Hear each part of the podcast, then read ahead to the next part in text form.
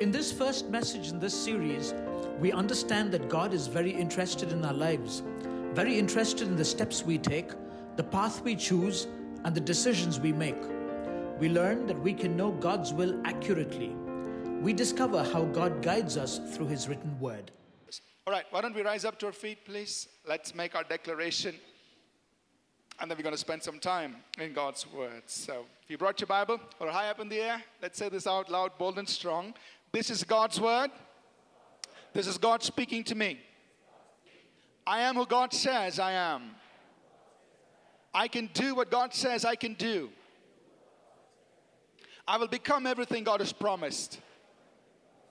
I'm saved, healed, delivered, redeemed.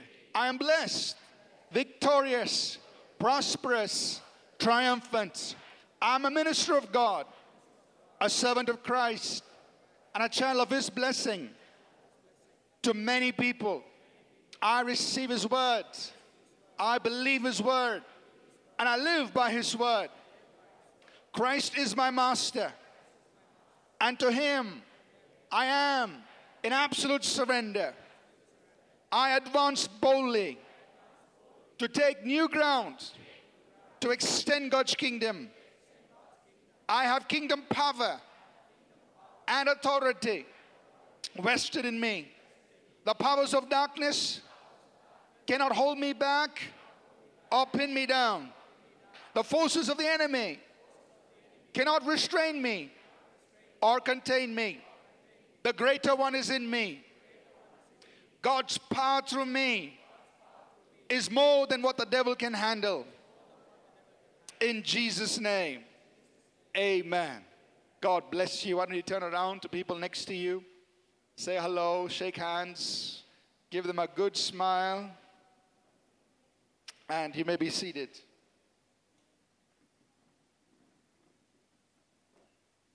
Starting today, over the next 6 to 8 weeks, we're going to be talking about receiving God's guidance. How does God guide us?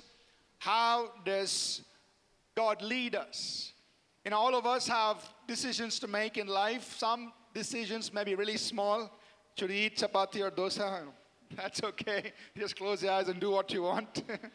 But then there are some decisions that are really big, some really major decisions in life.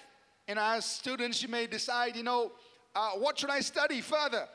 In the good old days, we had only 3 options. You know? But today, you probably have 30 options or more. And it's like, you know, the more options, the more difficult the decision becomes.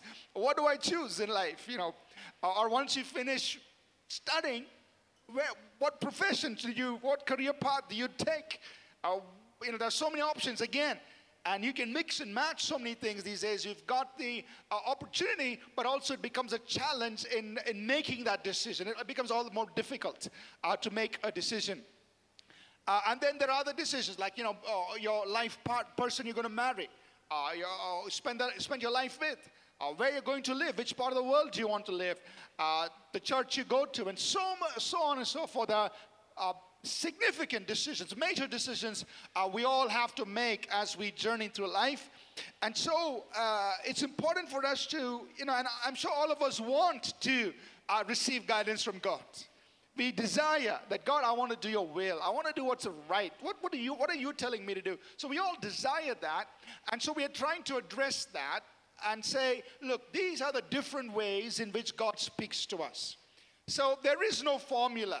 Now, there is no formula that the Bible offers us saying, here, this is your answer.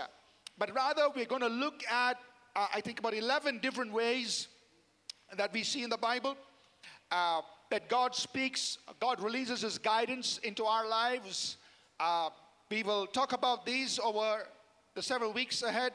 The Word, the indwelling Spirit, the gift of the Holy Spirit, the voice of the Holy Spirit, dreams and visions, prophecies, angels, godly counsel, the renewed mind, times and seasons, circumstances, and divine orchestrations. All of these are ways through which God brings His guidance into our lives. Now, some of you may be familiar with these already. I mean, if you've been part of APC, we've touched on some of these things in times past, and you may be familiar. But I want to encourage you, please listen as though you've never heard this before, or at least pretend that.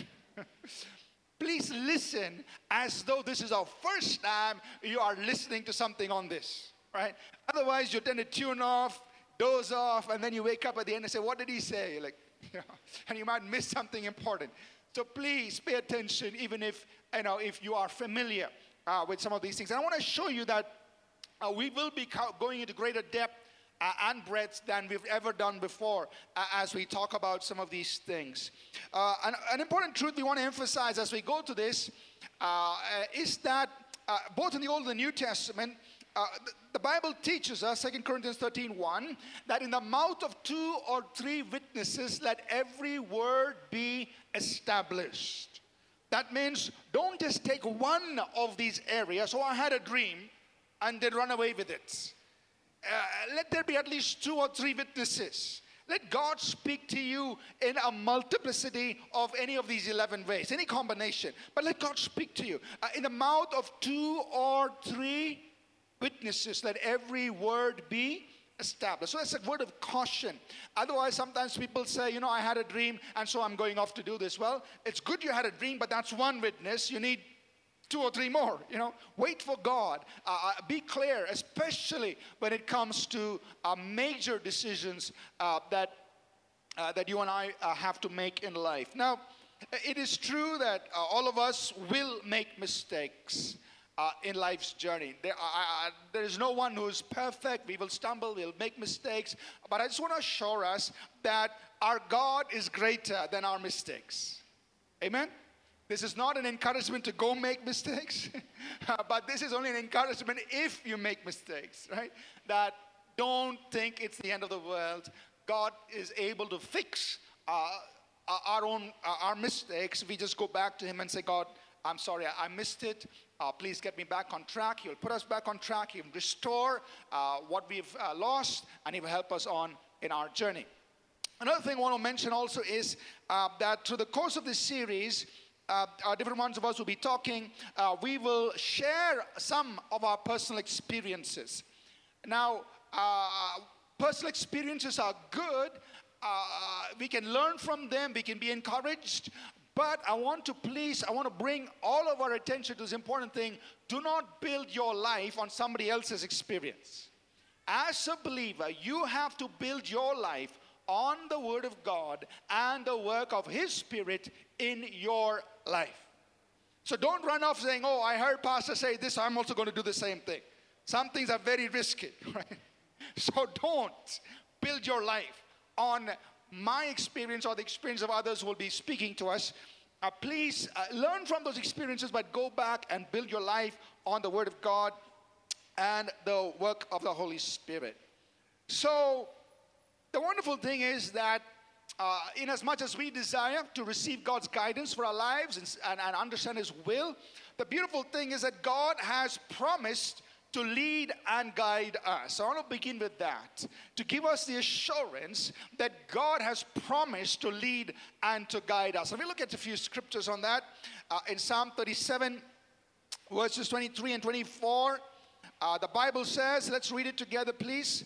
The steps of a good man are ordered by the Lord, and He delights in his way. Though he fall, he will not be utterly cast down, for the Lord upholds him with His hand. Now, don't think the Bible is prejudiced. When it says good man, it also includes women, right? So the steps of a good person, are ordered. Very interesting word. It means that God sets in place. He erects. He establishes. He makes firm. The steps of a good person are ordered by the Lord, and He delights in His way. So let's say this: God delights in my way. You know, some of us think, man, God is so big. He's got such a big universe. Why would He even be worried about me? And why bother about little old me? I'm so insignificant. But I want to show you, the Bible says, and as the Amplified Bible renders that section of that verse, it says, he busies himself with your every step. He busies him. He's very interested in every step of your life, of my life. So God delights. He's busy. Really engaged in our decisions, in the things that involve our life. And the next verse 24 gives us that assurance that even if we stumble and fall, it's not the end of the world.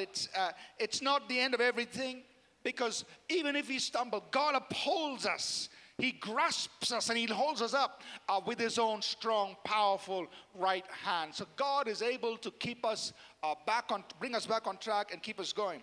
Psalm 32. Verses 8 and 9. Verse 8 says, let's read together, please. I will instruct you and teach you in the way you should go. I will guide you with my eye.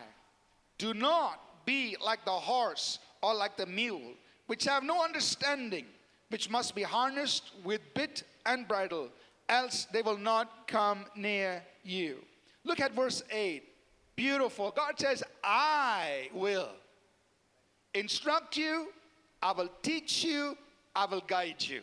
So let's say this together. God has promised to instruct me, to teach me, to guide me. No, he said, I'll do it with my eye, meaning my watchful eye is on you. Got my eye on you. God doesn't slumber nor sleep. It's like his eye is on you. And he says, I will instruct you, I will teach you, I will guide you.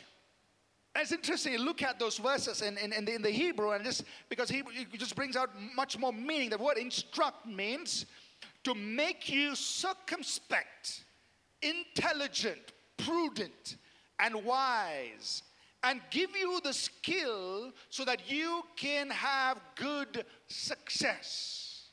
So when God says, I will instruct you, that's what he's meaning. He's saying, I will make you circumspect. I will make you prudent. I will give you the skill so that you can be successful. I will instruct you. The word teach, again, is very interesting in the Hebrew. It means to point a finger to. So when he says, I will teach you, he says, I will point the finger to you, for you. And it has a picture in it of a man shooting an arrow, the bow and arrow, man shooting it, meaning with a target in mind, I will point my finger to you, for you. I will teach you. I will instruct you. I will teach you. And I will guide you. To guide there, of course, means to advise and counsel. So God's promised to do that for us. But on the other hand, he's asking us for a response. In verse 9, he says, but don't be like the horse or like the mule that run ahead, or they are so stubborn they don't want to move. Don't take either of these postures. God says, instead, I want you to work with me as I promise to instruct you, teach you, guide you. Let's do this together. Are you with me? So God has promised that for us. And one more verse here on this, Psalm 25, verse 12. Who is the man that fears the Lord? Let's read it together, please. Start again. Who is the man that fears the Lord? Him shall he teach in the way he chooses. I want to highlight that word fear, reverence. I like how the Good News Bible renders this verse. It says, those who have reverence for the Lord will learn from him the path they should. Reverence for the Lord is important because God knows that when he speaks to us, we will obey. And we will take his instructions seriously. That our heart is in the right place. We really want to do what God wants for our lives. And so God is saying, for those of you who reverence me, I will teach you the way you should go, the way you should choose. Now, as we begin, and this is still the introduction, as we begin, I want to cover some basics as far as understanding the will of God is concerned. We need to get some of these basics in place. The number one, and there are five of these. Number one, God's will is always consistent with his nature. Now, I've mentioned these before. I'm repeating it again. God's will is always consistent with his nature. That means God is not going to lead you, direct you, and direct me to do something that contradicts his own nature. For example, we know God is a holy God. So God cannot direct you or guide me to do something that's unholy, because it contradicts his nature. So God will not, so God's will is always consistent with his nature. The second basic we should have in place is that God's will is always consistent with his words. God will not guide you or direct you and me in a way that contradicts his word. The Holy Spirit who inspired the word will always guide us in line with the word he inspires. We understand that? So he will never contradict his word. God's will is always consistent with his word. And that's important. If somebody comes and says, you know, God told me to do this and that, and then you say, well, hey, that contradicts what's already in the Bible. Then whatever whatever this and that you got, you don't know where you got it from, but it cannot be from the God who wrote the Bible. Now, God may contradict our understanding of the Bible if our understanding of the Bible is wrong. That's a different matter. But he will never contradict his words. And we see examples in the Bible and Scripture too, when people's understanding of the Bible was not really up to the mark, and God had to adjust their understanding of the Scriptures. Take, for example, keeping of the Sabbath. You know, the Old Testament, they kept the Sabbath so rigidly, you cannot do anything on Sabbath. And here comes Jesus. On the Sabbath, he's healing people. His disciples are, you know, picking grain, and they're offended. So how come you're doing that? He says, well, Sabbath was given for man, not man for the... I need to adjust your understanding. I am the Lord of the Sabbath. So Jesus had to do that. Or think about the early church. He said, go to the whole world, preach the gospel to every creature. But they were only staying in Jerusalem. So he gives Peter this vision. And he says, Peter, arise and eat. And he says all kinds of creeping things, all kinds of animals. And Peter says, Lord, I've never eaten anything unclean. But God's telling him to eat the unclean. But through that, he's saying, please go take the gospel to the Gentiles. So he's adjusting his understanding of God and of his word. So God may adjust and understand the word, but he will never contradict his word. Number three, God's promises are a revelation of God's will. So the promise of God is also an expression of the will of God. God would not have promised it to us if he never willed for us to have it. So keep that in mind. If there's a promise of God, it means that God's will is there for you concerning that. Number four, God desires for us to know his will. And I want to spend a little bit of time on this. That God is more than ready to reveal his will to us. You know, some of us are like this. You meet them and say, what are you doing? I am seeking God's will. That's good.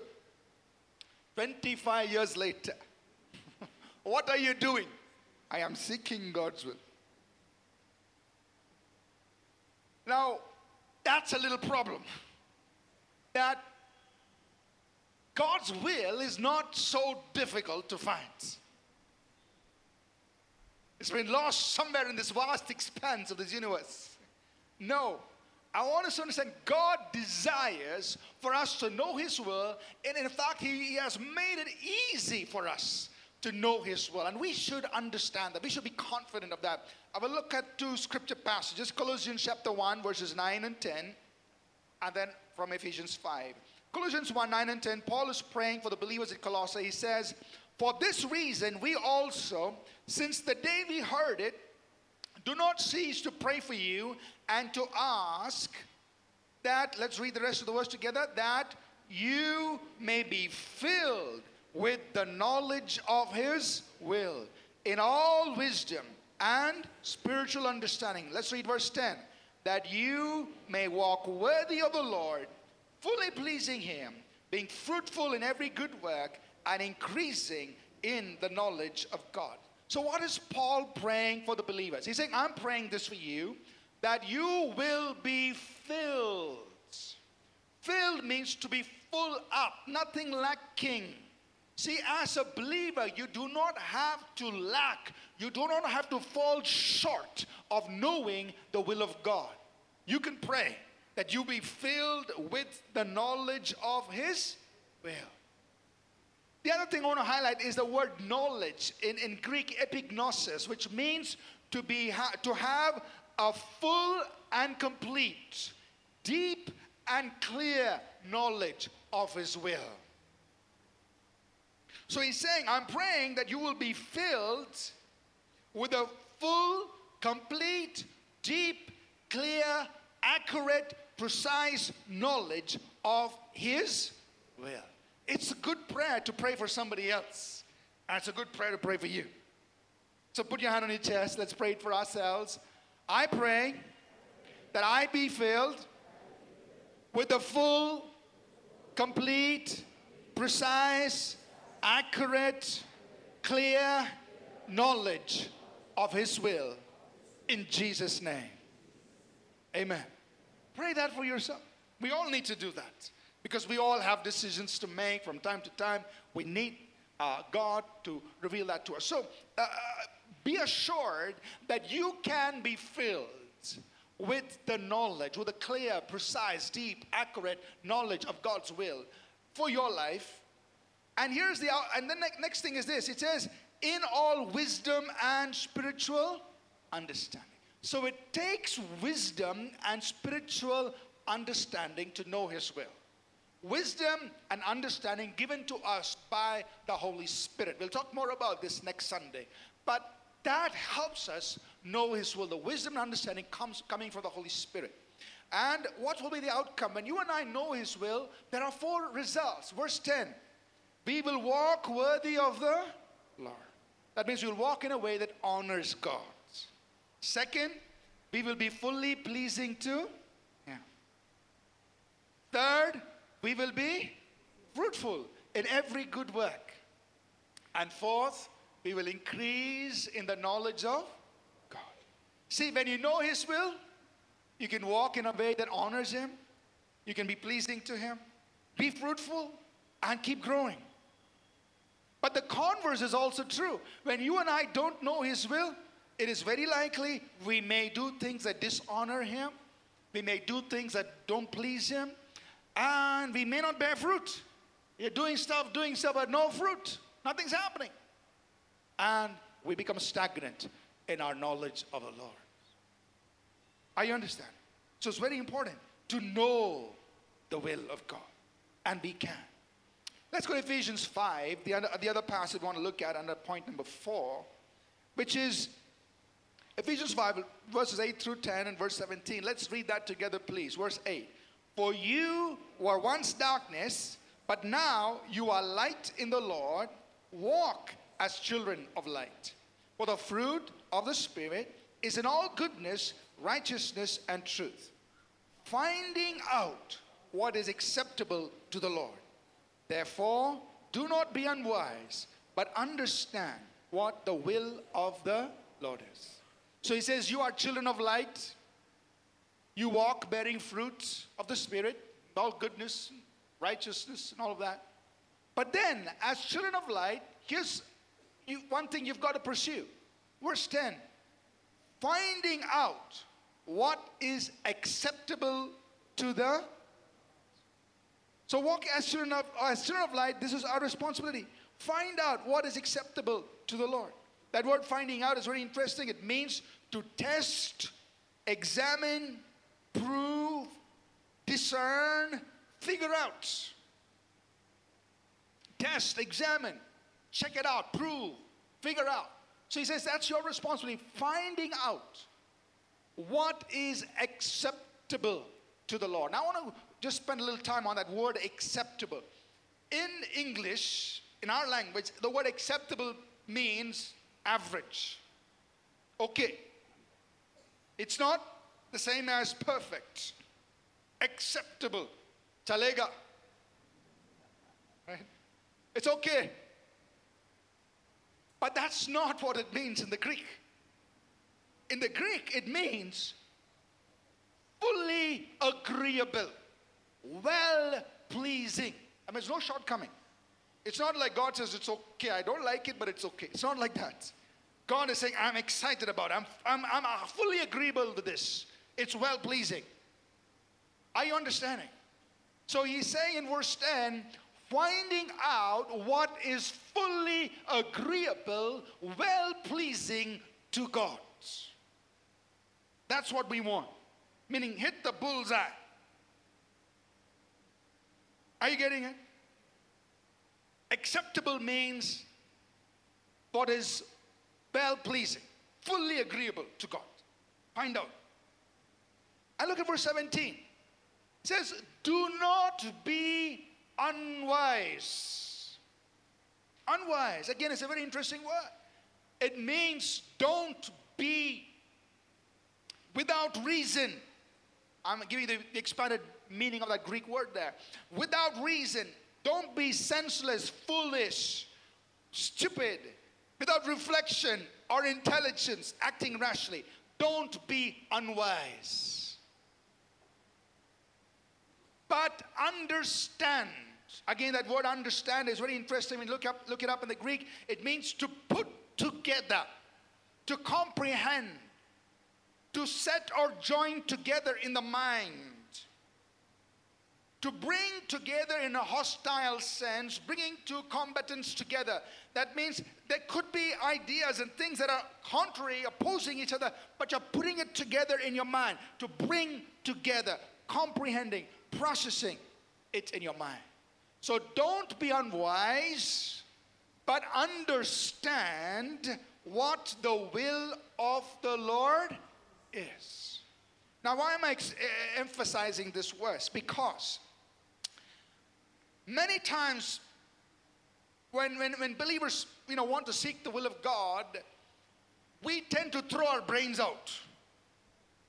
So don't. You need your brains. Because he said, don't be unwise. But understand, which means you're going to put together in your mind. You've got to put together, even if they're contradicting, opposing views, you bring them together, set them together, understand what the will of the Lord is. So many times we'll come for counsel or advice, and sometimes you just look, they say, they're expecting some dream or angel. Look, we don't have angels in our pockets that they can give you. Can't do that. Now, God may speak through a prophetic word and all that. There's a place for it. But sometimes we just have to give somebody some simple, common sense, good, practical counsel, and they don't want it. It's not spiritual. Hey, don't be unwise, but understand. Use your brains. Understand what the will of the Lord is. We'll talk more about that when we come to that section, when we talk about the renewed mind. What role the mind plays. I'm not saying we should depend on the mind, but the mind has a place. So don't throw it out. Amen. Point 5. In all of this, there will be things that remain unknown. Deuteronomy 29 and verse 29. The Bible says the secret things belong to God, but those things which are revealed belong to us and to our children forever, that we may do all the words of this law. So there's this realm of secrecy with God. There's a realm that God says, look, I'm keeping this to myself. And so there will be in life's journey the unknown, the unexplained, the unanswered. And as believers, we can still be at peace with the unknown, with the unanswered, with the unexplainable, because we have the peace that is beyond understanding. So even if you don't have an answer, it's okay. I'm still at peace. Because I know the secret things belong to God. My responsibility is to know His will for my life in this matter. Keep proceeding. I don't get hung up on what is unanswered, unexplained, or unknown. That belongs to God. Leave it there. There will always be this realm of the unknown. Now, we are still in the introduction. Another important thing I want to address in the introduction is, are there different categories of God's will? Now, I came from a denominational church, and so one of these first things I heard was this, that there are three categories of God's will. There is what is the good, there is the perfect, and there is the permissive, acceptable will of God. The first time I heard it, I said, there's something wrong with that. Now, I was still a teenage boy. I had not finished my English language in school. Neither had I studied theology. But just reading that verse and hearing somebody preach that message from that verse, I said, something wrong. Can't be right. Basic English. And so, I want to explain, I want us to look at Romans 12, 1 and 2, because people use that to tell us that there are three categories, classifications to the will of God, which I want to clearly state it's not. There is only one, and it is the will of God. If it's not the will of God, then it is not the will of God. Let me try it again. If it is not the will of God, it means it is not will of God. God is light. In him there is no darkness. It also means there is no gray area. He is light. So there is no gray area of permissive will of God. Now let me explain that. Romans 12 verse 1. I beseech you therefore, brethren, by the mercies of God, that you present your bodies as a living sacrifice, holy. What's the next word? I want to ask you a question. When he says your body should be holy, acceptable, does acceptable means chalega or does it mean equal to holy? Let's try it again. Does that word acceptable means something less than holy or does it mean the same as holy? Same as holy, right? Present your body holy.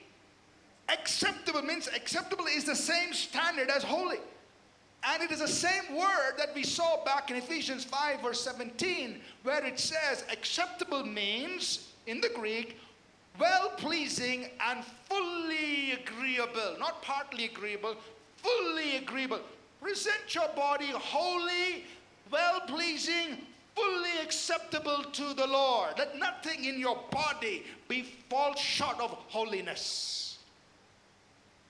God, my little toe will sin, please excuse that. No. Your whole body should be holy. Why am I emphasizing that? Because that's the same word that's used in the next verse, Romans 12 verse 2. And do not be conformed to this world, but be transformed by the renewing of your mind, that you may prove. That is, you understand, you examine, you test, you analyze, you discern, and you arrive at a conclusion that you may prove what is that good and acceptable and perfect will of God. So what they used to teach us was there are three classifications of the will of God. One is good, one is acceptable, which is permissive, and one is perfect. Now if I took an apple, put it in front of you, and I said the apple is red, tastes sweet, smells good, are there three apples or one apple? Let's try it again. If I put an apple in front of you and I said the apple is red, it tastes sweet, smells good, are there three apples or one apple? That's what he's saying about the will of God. The will of God is good, acceptable, and it's not saying that there are three categories to the will of God. He's saying God's will is like this. It's good for you. It is well-pleasing. It's fully agreeable to him. And it is perfect. It is mature. It's complete. It's a full age. It's what mature people will do. That is the will of God. So, just by looking at the usage of the word acceptable in the two verses, if we must be consistent in our explanation of the word acceptable. Acceptable is not indicating to us that there is a permissive will of God or a permittable will of God. That is not what it is saying. The word acceptable means well-pleasing, fully agreeable. So, first, it is simply three descriptors used to use the same thing. Secondly, the word acceptable is what it means in verse 1 as well as what it meant in Ephesians 5:17. It is well-pleasing and fully acceptable, fully agreeable. The third reason why we want to say that there is no such thing as permissive will of God is because you don't find it anywhere else in Paul's writings. You don't find it anywhere else. You don't find it in Ephesians. You don't find it in Colossians. In fact, the passages we read tell us very clearly, there is the will of God. appearance. Fourthly, why we say there is no such thing as a permissive will of God is because you don't find it in the life, ministry, and teaching of Jesus. For instance, when the sick came to him, he didn't say, well, maybe it's a permissive will of God for you to remain sick, so next. You don't find Jesus doing that. Every person who came to him in faith, he heals. Are you understanding? So there is no such thing as a permissive will of God for you to remain sick. You don't find it in the life, teaching, and ministry of Jesus. Now somebody may ask, what about other issues like the fall of man and a lot of things in the Bible that you see? For instance, the Jews, the Israelites, they wanted a king, or when they were going to the wilderness, they wanted, meat to eat in the wilderness. Was it the perfect will of God? No. But did God permit it? Yes. Does it mean that was the permissive will of God? No. It meant that was not the will of God. But why didn't he allow it? Because they chose it. God has given each one of us a free will, so you choose. Take, for instance, what happens in our city. Our city has a law against murder. Murder is not allowed. Is that right? It's against the law. But do murders happen in the city? Are we living in the same city? Do murders happen in the city? So therefore, do you conclude that the government has a permissive law that allows murders? No. The law still says murder not allowed. Do murders happen? Yes.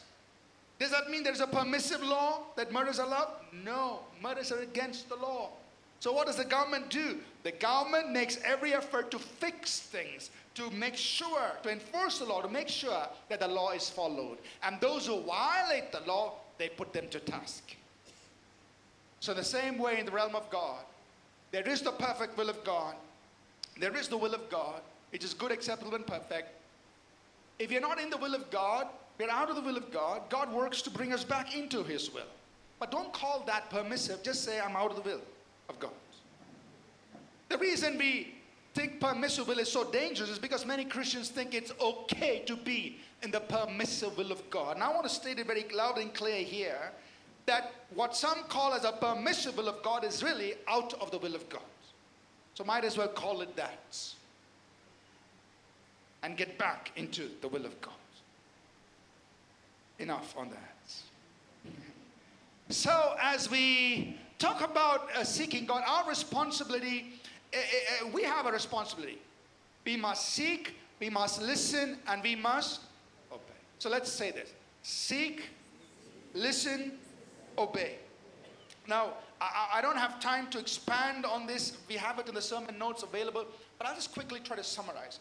When you're seeking God, there are times, you're seeking God just in your everyday life. You're just praying simple prayers as you go along. We are not making many decisions that you say, God, please help me, and then you make a decision. But seeking God can also mean that you set aside special time of seeking.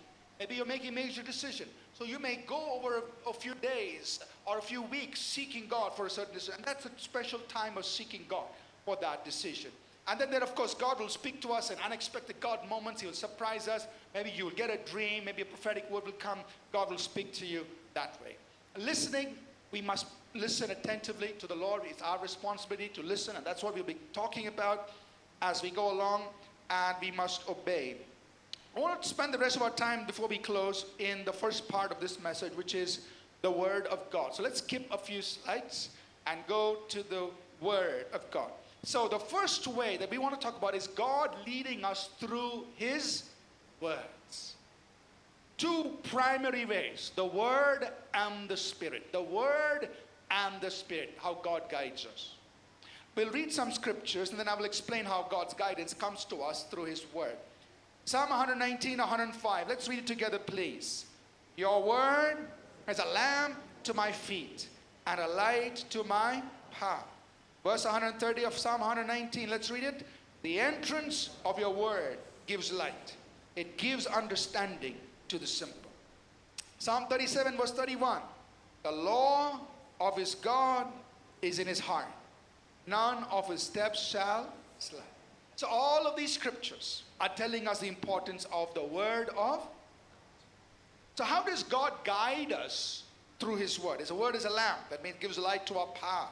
He guides us through his word. How does he do it? 4 ways. Number 1 is through the instructions in his word. The instructions in his word.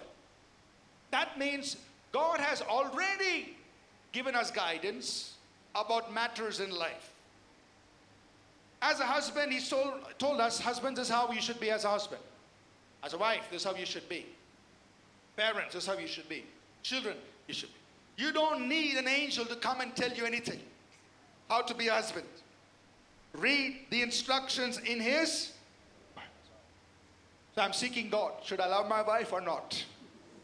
Excuse me. Go read the Bible. He's already told you. He's already given you guidance. Husbands, love your. So there's no need to pray about that. There's no need to seek for that. You just read the Bible. The instructions are there. Follow the instructions. So every time you and I align our lives to the instruction in his word, we are following God's guidance, and he will back you up 100%. If you do something just because it's in the word, he will back you up. You're following his guidance. The second way that God speaks to us through his word is what I would refer to as the quickened words. It means now that as you and I are seeking God for something that is not already explicitly stated in the word, and you're saying, God, please speak to me, he will quicken a verse. He'll make a verse come alive to you, addressing that matter that you're praying about. So it can happen through your Bible reading time. In the morning or whenever you're reading the Bible, let's say you're praying about a decision you need to make, and it's a very important decision. So you're saying, God, I really have to get this right. God, please speak to me. And you're reading the Bible, and you're doing your regular Bible reading, but in your passage that you're reading that day, there's a verse that speaks to you. It's like jumps out on you. Or your eyes are open to see something you've never seen in that passage. You may have read that passage many times over, but now your eyes are open. Oh, I didn't see that. And that is speaking directly to your decision that you need to make. That is God quickening his word to you. Okay, how many of you have ever experienced that in your life? I'm sure many of us. Yeah, that's a good number. God has spoken to us already through his word in that manner, by quickening that word. Or sometimes you may not necessarily be reading your Bible. You may just be going around your day, doing your day-to-day things, and suddenly a verse comes to you. Jesus said, the Holy Spirit, when he comes, he will bring to your remembrance whatever I have spoken to you. The Holy Spirit brings it to your remembrance. The verse comes. Oh. Now, that's the answer to my decision that I need to make. So it comes. So God quickens that word. He's bringing alive something in the word that is addressing your need. So that's why when you're praying about decisions, it's so important to be reading the word of God. Because you're giving God one of the many ways he can speak to you. And it's a primary way that he will speak to you, the word. Remember, we need 2 or 3 witnesses. And the word is a reliable witness. Word, very important. The third is through the word being preached. So you are maybe in a service or a meeting, and somebody is preaching the word of God, and you've been praying, saying, God, please speak to me about my situation, so on. The preacher is preaching. He may be preaching a message God's put in his heart, but through that message, something hits you. God is speaking to you. And the beautiful thing is, the preacher is preaching the message. There are many people in the audience who have different questions, and God is answering all their questions through that one message. Preacher has no idea. Only God can do something like that. Amen? Because their questions are all very different. But through one message, God is answering the questions of different people with different needs. So through the word that is being preached, God can speak his word to you and give you an answer. The last one I want to just explain, elaborate a little bit, because it may not be that familiar to us, which is the inner voice. The voice of our own conscience. Next Sunday, we'll talk about how the Holy Spirit speaks to us on the inside. And then there's the audible voice of the Spirit. We'll cover that later. But this inner voice is the voice of our own conscience. See, we are tripart beings, spirit, soul, and body. Our spirit man parallels our natural man, physical man. Our physical man has faculties. We can see, hear, feel, touch, and speak, and so on. We have all those. So also your spirit man has its faculties. Your spirit man can also speak. The voice of your spirit is called the conscience. Are you understanding? Now God uses that to guide you. The voice of your spirit.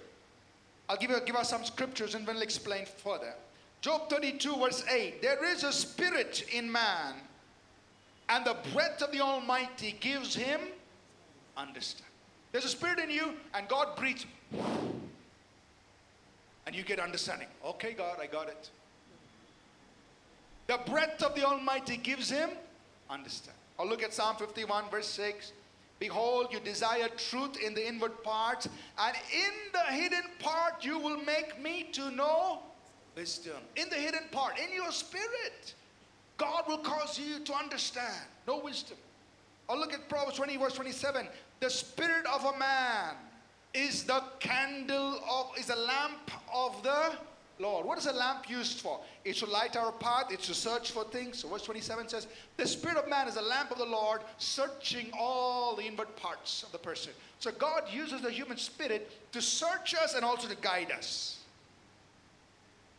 So your own spirit speaks. That's your conscience. Now here's a beautiful thing. Our conscience will always bear witness or speak aligned to the word it has been fed.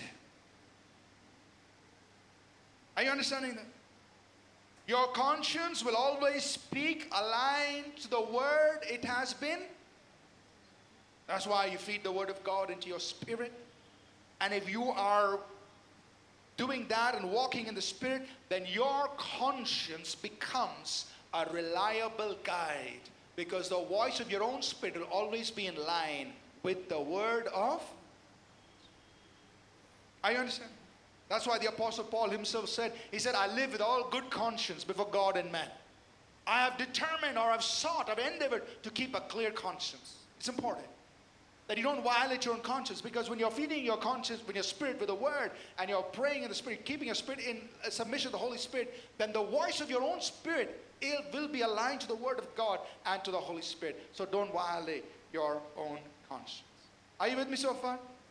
How the four ways God speaks to us through his word. We're getting ready to close. Number one, through the instructions of his word. Number two, the quickened word. Number three, the preached word. Number four, the. Now let me share some practical examples here, life experiences here. Just 2 weeks back, I had to make a decision, an important decision. So I just went into my room, I locked my room, I started praying in tongues. Like, and God knew. I said, God, I'm here specifically. I need to know what to do about this situation. Do I or do I not? Start praying in tongues. 20 minutes of praying in tongues, a verse of scripture just came up in my spirit. That was enough for me. I got my answer. So I knew God had given me the answer. I know what to do with that situation. The verse. So I just continued praying. I said, God, thank you. I've got it. So this is what I'm going to do. Based on the word. It's a quickened word. So I know what decision to make. I continued praying in tongues. But not, you know, I just wanted to spend an hour in prayer. I continued praying, then I left. But I got my answer. How? Because God quickened a word of scripture connected to that matter. And I got my answer. I remember going back in time. I'll just pick, you know, some examples. There can be so many, but this was back in Manipal when I was in college. This was 1990. And I'll share this example purposely because, let me explain that later. This was, I think, the month of March of 1990. I was in my final year. This was my final semester in college, and I was leading the student group in Manipal, and this was coming towards the end of the semester. Now one of our students, he had gone to Velo. He had attended a conference there. That conference was being run by two doctors, Drs. Mark and Betsy. They'd come down from the US. They were doing this conference. It was a very good conference. So Davis called me. He said, You know, Ashish, it was a really good conference. Shall we invite them to Manipal for them to do the same conference in Manipal? So it's 2 full days plus a Sunday. Now, this was getting close to the university exams. And I'm responsible for the group of students that I'm leading. And I said, Davis, I'll get back to you. Just let me know. I'll get back to you. Just give me some time. So in my mind, I was processing. First, close to university exams. If they fail, they'll blame me. You know? We have to be studying. It takes 3 days. You know, plus, it costs money. You know, we had a student group to rent the hotel seminar hall where we were meeting. Cost means additional 2 days we have to pay. We had a student group. That means we raise up that money to pay for that. That was the second thing on my mind. Third thing is, you know, all the arrangements that need to be done. It's not just a matter of having 2 days. Before that, you have to inform people, you have to do all the preparations, plan everything out. All my time will go, and we are supposed to be studying for exams. So all this was going in my mind, and at the end of that day, I decided, I'm going to call Davis tomorrow morning and tell him, no, he will not do it. That was my processing. The next morning, just as I'm waking up, that moment, Proverbs 3, 5, and 6 flashes through my mind, very strong way. Trust in the Lord with all your heart. Do not lean on your own understanding. In all your ways acknowledge Him, and He will direct your paths. I said, God, okay. I said, Davis, tell them to come. So I'm sharing this example because I did my processing. I did my mental thinking through. But God overrode it with a quickened word. Are you understanding? He quickened. So I'm following the word. God said. Now I know that this is what's right because when they came, they blessed us so much. But after I left, they went back to Manipal, I think at least 2 other times. And God birthed a mighty move through that team that came on the subsequent visits. So it was a very powerful blessing to the student fellowship there. See? So God quickens that word. And He says, this is what I want you to do. But you got to be praying. Got to be asking God what you do. Many other decisions. You know, in 2013, we came to a point where I felt, God, we should shut down APC Mangalore. The people who were leading it were leaving. And the numbers had come down to just about 5 or 6 people on a weekend. And so I was like, God, should we shut down or not? And I was praying. And then God spoke to me clearly through the word. No, this must continue. So we continued APC Mangalore, and today there are more than, like, I don't know, 60, 65 people gathering every Sunday. So God spoke to me through the word. And like this, many, many times when the word of God is used for God to give His guidance, He speaks to you through that word, but you got to be listening, got to be open to it, right? In closing, I want to give us a warning. Don't misuse the Bible. Don't misuse the Bible. So what do you mean misuse? Means like, oh God, speak to me.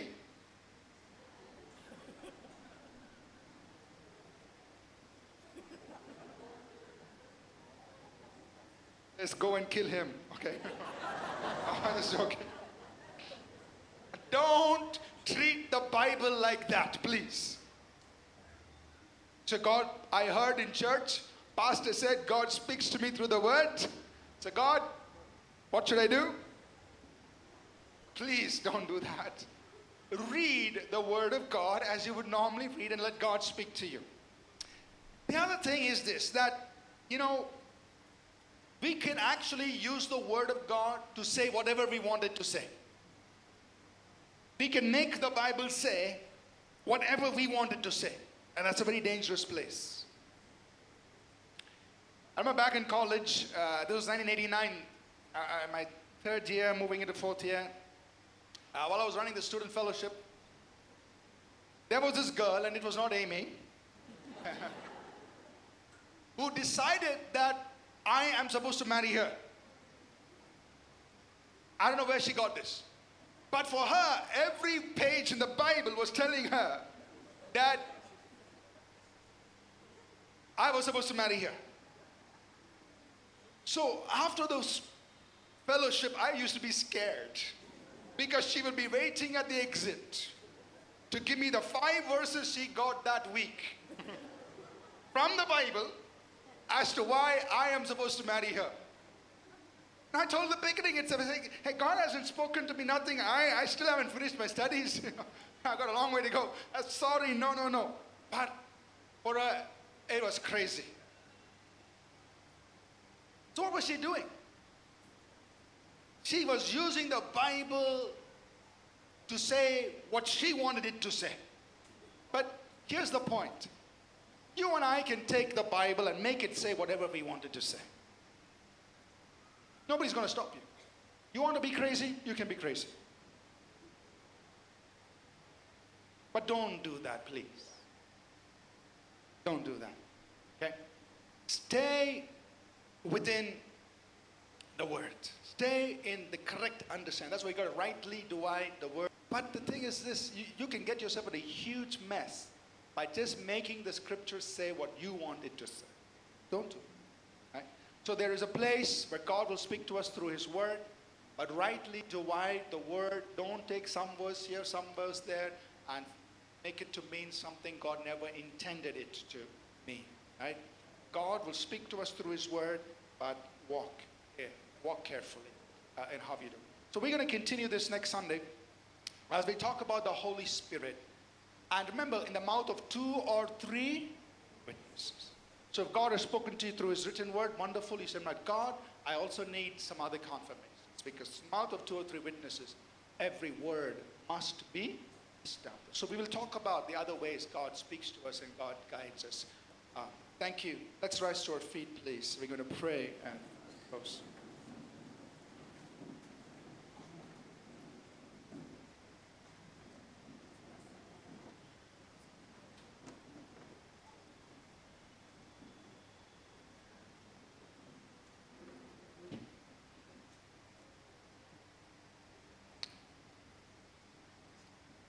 Father, I just thank you. Thank you, Father, for this time in your word. And God, we just pray for each one here that as we journey through life, God, we will learn as your sheep to hear your voice, to know the voice of our shepherd, and to avoid the voice of a stranger so that we can follow our shepherd correctly. I pray for each of us. Give us ears that can hear God. Give us wisdom and understanding that comes from the Holy Spirit, so that we could be filled with the knowledge of your will.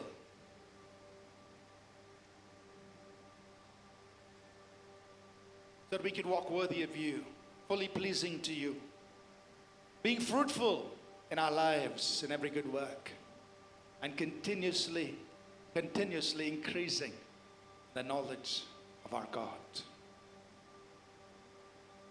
Work in each of us powerfully, Father, I pray. Even those of us who are making decisions, please guide us, speak to us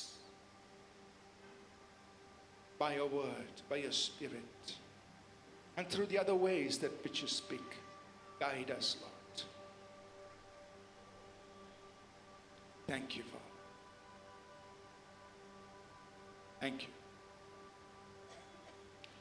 Before we close, if there's anyone here, you've never given your heart to Jesus Christ, I want to just lead you in a simple prayer this morning. If you feel inside you, I need Jesus. I need Him to forgive my sins. I need Him in my life. I want Him in my life. But if you've never prayed and asked Him to come in to your life and asked Him to take charge of your life, you've never done that, I want to give you an opportunity to do that right now. Would you please pray this prayer with me? If you feel inside you, you need to do this, and you've never done it before.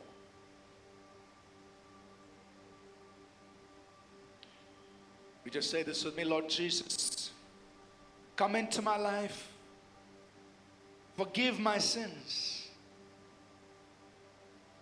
Make me a child of God. Help me to follow you the rest of my life. Lead me into your purposes for me. I pray this in Jesus' name. Amen. Anyone here, you prayed this prayer with me for the very first time? I quickly want to see your hands. You prayed this with me for the very first time this morning. Anybody here, please raise your hand so we can celebrate with you. And we also want to give you a welcome, a new believer's bag. Anybody? I can't see up in the balcony. I can't see anybody up there. Okay.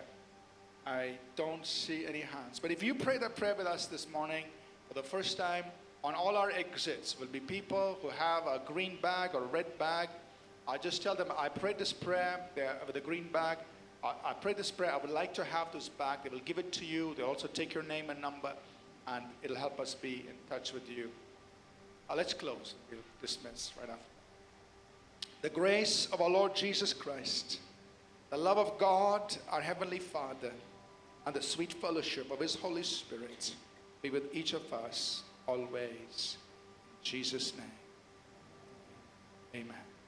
God bless you. Have a great Sunday afternoon.